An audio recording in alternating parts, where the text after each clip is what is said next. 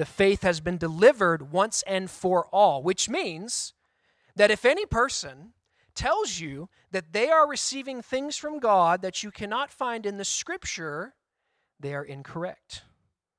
And I'm not saying run away screaming, but you have to be careful.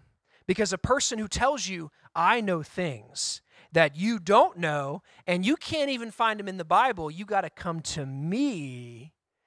What is that person doing? They're setting themselves up as a prophet that you have to go to instead of God. And what does God say about this? He says this is false prophecy, and it is a wicked evil in his presence. So, faith has been delivered once and for all. That is the faith you and I are contending for. Let's go to our apologetics verse, 1 Peter 3:15. 1 Peter 3:15 In your hearts honor Christ the Lord as holy, always being prepared to make a defense to anyone who asks you for a reason for the hope that is in you, yet do it with gentleness and respect. So if you claim Christianity, if you claim that I'm a follower of Jesus, I serve him, I follow him, I want to honor and glorify him, then you should be able, according to this text, give a witness, give a defense for why you're following Jesus. So I'm going to pose a question to you, and don't answer out loud. I just want you to answer in your mind and your heart. If a person came up to you on the street or at work or at home and asked you, Why are you a Christian? you should have a better response prepared than um. Or I don't know. Or even worse, because everyone around me was. Your response should be along the lines of, I serve the Lord Jesus Christ. That's why I'm a Christian. He saved me from my sins. I repented and was given forgiveness. That's why I am a Christian, because Christ has redeemed me and saved me. I'm a follower of His. So we do this with gentleness and respect. It's hard sometimes, especially because there are people who think religious people are dumb or they're sheep or something else. Not sheep in the sense we have a shepherd, but sheep that we're dumb. And so they like to pick on us or act condescendingly, and it can be difficult sometimes to deal with that type of person. However, Peter is telling you to do this with gentleness and respect. We are not to be tearing heads off of, of people in conversations, okay? We're not to be trying to trying to whip them verbally or trying to win the argument or whatever it is. We want to give a witness of Christ. Verse 16, having a good conscience, so that when you are slandered or lied about, those who revile your good behavior in Christ will be put to shame. People are going to lie about you. They're going to say horrible things about you. They really are. And the more you're elevated in Christ, the more you are a target for these attacks, right? You ever wondered why sometimes I was doing so good, I was serving God, I was growing in my faith, I'm, I'm, I'm, I'm becoming more like Christ, and then that's when the trouble seems to come? That's when the hurt and pain seems to come, when I'm, when I'm sort of coming off the mountaintop? Because you're a target. Remember, the devil roams the earth like a roaring lion, trying to devour, trying to, to destroy. And who's he trying to destroy? Not his, God's. And you're a target when they slander us, when they revile us, our good behavior, demonstrating Christ will put their actions to shame. They'll be found out as the evil one, they'll be found out as the one who is wrong. And it may take a long time. Some people in the Bible waited years, decades to find out. King David, writing in the Psalms, he says, I flooded my, my, my, my bedroom with tears because of the sorrow of my enemies. But I know my God will prevail, and I will prevail because I serve my God. And you will prevail as well. Verse 17 It is better to suffer for doing good, if that should be God's will, than to do evil. It is better to suffer. That's not American language. That's not a prosperity language. That's not what the false prophets will tell you. They'll tell you if you're suffering, is because you didn't trust God enough. But the scripture just said it is better to suffer and do what is right than do evil. Better to suffer. Defending the faith must be done with the same humbleness, love, and respect and care as Jesus had for those who didn't believe. Contending for the faith is showing the love of God to the world, either for them to be changed by it or condemned by it. Because they saw God, they saw the message, they heard the gospel, and they rejected it.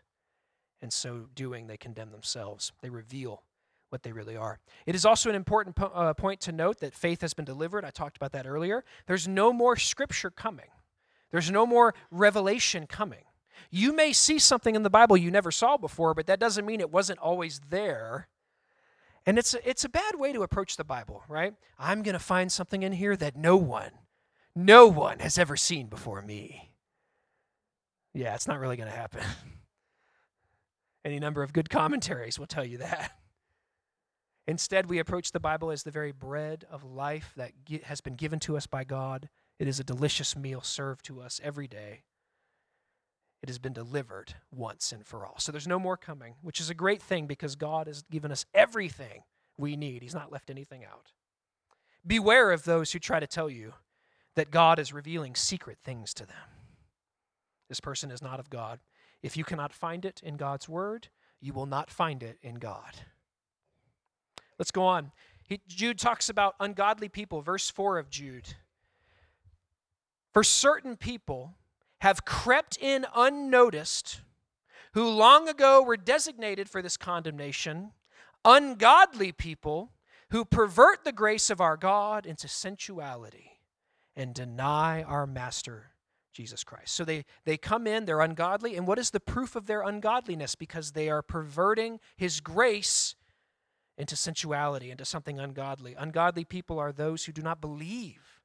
Why are they even there? They're there to disrupt, they're there to cause trouble, they're there to enjoy calamity of their own making. The enemies of God are the ones who seek to destroy the ministry of God and disrupt God's will. This is their attempt. Now, God in heaven, can his will be disrupted? Is Satan able to sway the mind of God or the plans or actions of God? Who is he able to sway? God's people. He is able to trick them, he is able to hurt them. He's able to touch them as he touched Job and brought great pain to Job's life. He's able to trick them as he did in the garden. And he's roaming even now to see who he can devour. We have to avoid this. We have to mark ungodly people, and we have to remember how we're supposed to deal with them. Because too often we act on extremes. We either go, oh, I'm going to reach out and I'm going to love them no matter what, and I'm going to accept them into my church and into my fellowship no matter what they do or act or say. And this is not right. Jesus said, if you want to follow me, pick up your cross, deny yourself, and follow me. So there are conditions to coming in to follow Christ. Jesus himself has laid them out. But we also we swing too far the other way we, we, we go, you know what? That ungodly person, they're so evil and wicked and sinful. There's no way they could ever be saved. I'm not going to even witness to them. I'm just going to I'm just going to go on the other way. Who ignored the person in need to go the other way? The Pharisees in the parable of the Good Samaritan, leaving that poor man. So we're not supposed to do either extreme. We're supposed to do just what Jesus did. He went and ate with the tax collectors and the sinners but rather than engage in their sin or approve it, he called them out of sin to follow him through repentance and belief. Do you see the balance? And Jesus, being God, walked that tightrope perfectly, never falling off to one side or the other. And that's all we do because we're not balanced like that. We got flesh pulling us one side or the other. But Jesus, being perfect, walks that line, never misstepping, never making mistake. Remember Zacchaeus? I'm going to dine at your house tonight. And by the end of it, you're going to give back everything you stole fourfold. That's what Jesus does. He'll walk next to the sinner, but the sinner won't stay in that state. They'll either be changed or they'll flee away from him. Second Thessalonians chapter 2. While you're turning there, I'm just going to read a note from uh, Edward C. Uh, this guy's literal name is Pentecost, which is funny. it may seem strange that ungodly people would seek to join the church, but many do for reasons apart from seeking to know God. There are two uh, characteristics that identify these godliness, uh, uh, godless apostates perverting God's grace and rejecting God's Son perverting God's grace, changing his grace, saying that it's, it's something else. You have to buy it, you have to earn it, changing the gospel message, trying to tweak the words of Jesus so they have no power. And the other thing they do is they deny Christ. Why is it always denying Christ? Did you know that most people are fine with God in heaven? and all the religions of the world having God in heaven, and they're all kind of fine to coexist. But when you mention Christ, he's a dividing line that causes anger and division and struggle. Why? Because Christ is the one who is calling to repentance. He's saying you're sinful on your own and you must change. You must be like me. You're not good enough, but I am. And I was sent by the Father. You have to change. You have to conform. You have to be like me and conformed into my image. And people don't want to do that. We're kind of fine with God. I was talking to a brother last Wednesday night. If we came out and told the American culture, and I worry about this, that, you know, we've had it wrong all these years, there's no hell, we messed up, bad translation, bad teaching, whatever, there's no hell. If you don't want to go to heaven, God, He's just going to let you die. Live your life however you want. Most people would take that deal. I'm not going to go to eternal judgment and fire. Okay, yeah, cool. I'm afraid a lot of Christians, Christians in church would take that deal. Because if, if you're just afraid of hell, that's not the gospel. The gospel is repent and believe in Jesus Christ. Why do true Christians want to go to heaven? Is it the streets of gold? Do you think God's going to give you a pickaxe and let you take some? Where are you going to spend it? What are you going to do with it? True believers want to go to heaven because that's where God is. And they want to be in his presence. And they want to worship him and glorify him. Second Thessalonians 2 9, the coming of the lawless one is by the activity of Satan with all power and false signs and wonders, and with all wicked deception for those who are perishing because they refuse to love the truth and so be saved. This is the outcome of all who reject Christ. They are in the power of Satan, they're in his grip, and he's dragging them down with him. The denial of truth is the, the, the denial, excuse me, that the reality of God's existence, he is both creator and he is both shaper of our futures. And this is why the flesh denies that. The flesh doesn't want God in control. Because think about what God does. He calls us to holiness, and often in causing holiness, He takes away the very thing the flesh loves. You know what the major sin is in our area? You want to know what it is? I can tell you. Everybody commits it. You may have committed it today. It's not drug use, even though that's a big problem around these parts. It's not alcoholism. Gossip. Gossip is the sin. And it's so easy for the flesh to catch us in this one. You want to know why? Because you'll your flesh will even trick you. Oh yeah, tell me what's going on. I'll pray for them. But the truth is the flesh just wants to know the story. Just wants to hear. It's rampant. And why is it rampant? Because it's much easier for the flesh to tear down someone than to encourage them and build them up, as Jesus said. Can you imagine if Jesus acted that way? Can you imagine him talking to Peter? Did you hear about John? He said, He's a son of thunder, and you're not. Jesus comes across the disciples, and they're arguing about who's the greatest. I mean, think about that. That's, that's really dumb. Like, no, I'm better than you are. I'm better than you are. And he comes up and he goes, No, guys, you've missed it. And I'm going to paraphrase here a big chunk of scripture. If you want to be the greatest, you have to be the least. The denial of truth is the denial that Jesus Christ is Lord. But let's go on.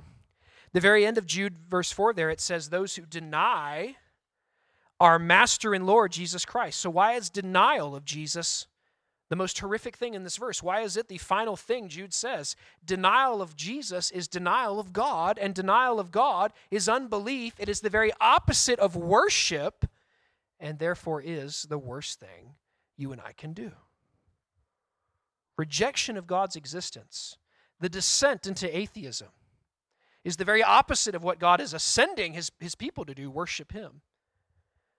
These two aspects that Jude condemns is the perversion of his gospel and the denial that Jesus is Lord. And that is the thing you always hear. Someone trying to tear down the Christian, the Christian message is tearing down Christ. Because if they can tear down Christ, they can tear down the cross and the tomb and the empty grave and the resurrection. But he's not going to be torn down. Jesus is never going to be destroyed. His message is never going to be squandered or squashed or stopped. Go to 1 John chapter 2 verse 22. Seeing here about the antichrist. This isn't a reference to the antichrist. This is a reference to what is antichrist. Verse uh, 22. Who is the liar but he who denies that Jesus is the Christ. Now, that phrase is the Christ. Why does it say that? I thought Christ was Jesus' last name, right? No, it's not. No, it has meaning. Christ means anointed one, the favored one, the unique and special one. And it's the same word from Hebrew there where we get Messiah. So he's Jesus the anointed. And they deny that Jesus is the anointed. And there are many who deny that. There have been false uh, Jesuses that come up. I even met one one time when I was a kid at a previous church. A guy came up and told my father and the other pastor that he was Jesus. And he had long brown hair. I thought it was him for a second. I was like seven. he told him he was Jesus. And they asked him where he came from. And I'm pretty sure I remember this right. He'd just been let out of the county jail, started walking at the time north, and, that, and he hit Bronson Road Church. I'm Jesus. There's been many, and there's going to be many false Christ that come up. Who is the liar that denies Jesus Christ? This is Antichrist, he who denies the Father and the Son. No one who denies the Son has the Father. No one. You cannot deny the Son and claim you're still in the Christian faith. You cannot deny the work of Christ and still say that you're going to heaven and you're saved. Because the two are so tied together that to deny one is to lose the other. You cannot deny Christ and still expect to receive the benefits of Christ. Whoever confesses the Son has the Father also. But the flesh doesn't want to do this. The flesh wants to deny. It wants to claim its own life path. It wants to stake out its own journey. It doesn't want to listen to the words of God. It doesn't want the faith once delivered for all. It wants to do its own desires. But the desires of your flesh are death, they are murder and hatred, and they lead only to the grave. We must restrict these desires. That's what Paul's letters are so often about the restriction of the flesh and the encouragement and conformity of Christ. Go to Matthew 10. That's going to be our last Bible verse for tonight. Matthew 10 32. This is Jesus talking. This is so important. Hear this if you've heard nothing else. This directly affects every single one of us in this room. Matthew 10 32. So everyone, that's why it affects all of us, everyone who acknowledges me, this is Jesus talking, before men, I will also acknowledge before my Father who is in heaven. Do you understand what Jesus just said? That if you acknowledge me on earth, if you claim me on earth, if you if you demonstrate your your your your your allegiance to me, then I'm going to allow you in heaven to stand with me and I'm going to bring you to the Father. What's the exact scripture say? I will acknowledge before my Father, God who is in heaven, you. You. He's going to acknowledge you. He's going to say, Father, this is so and so saint who was a sinner but now has been redeemed. They acknowledge me on earth, and now I acknowledge them in heaven. God's going to say, Well done. But Jesus goes on. He warns in verse 33 Whoever denies me before men, I will also deny before my Father who is in heaven. Which means it doesn't matter how much church you went to, it doesn't matter how many good deeds that you did, or how many service opportunities you took advantage of. If you deny Christ with your life, in your words, and in your heart, He denies you on Judgment Day. What a horrible, shameful thing to have even lived in church, but stand before God and have Jesus shake his head. They denied me, they didn't listen, they rejected, and I reject them. And the Father will say, Depart. This is your warning tonight. If you fear that this could be you, I encourage you now to turn to this Lord Jesus Christ acknowledge the reality of his existence and his work, in the saving of your soul. Turning away from Jesus and denying that he is Lord makes you an antichrist. That's why 1 John can also say there are many antichrists that have now come into the world because anything that denies Jesus is anti. Christians, we are to contend for the faith by pointing people to that favored Son of God, that anointed one who can truly save them, and proclaim that He and He alone is Savior and Lord of all. That's what contending for the faith means. Jesus has already won. He's already defeated death. He's defeated Satan and all the host of hell. He has ascended to the Father, and no more does he have to fight. When he comes back, he's going to be victorious, sending angels to whip Satan. He won't even lift his sword anymore because he's already won. He's conquered. And if you turn to him tonight, he will conquer your sin and acknowledge you to the Father. So turn to him. And Christians, those of you who have already turned to Him, continue to turn and be conformed into that glorious image. Let's pray on that note. Dear Heavenly Father, Lord, I thank you so much that when I contend for the faith, Lord, I do it not because I think I'm earning spiritual points in heaven, Lord, but because your Spirit is guiding me to do so. It's leading me, Lord, to never deny the Lord Jesus Christ and to openly, publicly acknowledge Him that He is Lord and Savior. He is the anointed one, and He deserves the glory. Lord, we're about to eat, and I ask you to bless that food to our bodies. But Lord, I pray for souls in here tonight, for a few that I even know, Lord, who've told me they don't know where they're at yet or they don't believe. Lord, I pray that you would touch their hearts tonight. I pray that they are considering their place before you and they would not leave this room. Lord, before they repent of their sin, they come to know you and trust you as their Lord and Savior. God, touch their hearts tonight. Lord, I pray that maybe they would come and talk to one of us after, or they would, they would reach out and ask for help. Lord, because you are ready. You said, if you come to me, I will never cast you away. So, Lord, I pray that your Spirit would blow upon them tonight. Lord, encourage your church. Bless us as we continue through this week. Thank you for this midweek snack, Lord, of a scripture. And help us to continue to contend for this glorious faith. In your name we pray. Amen.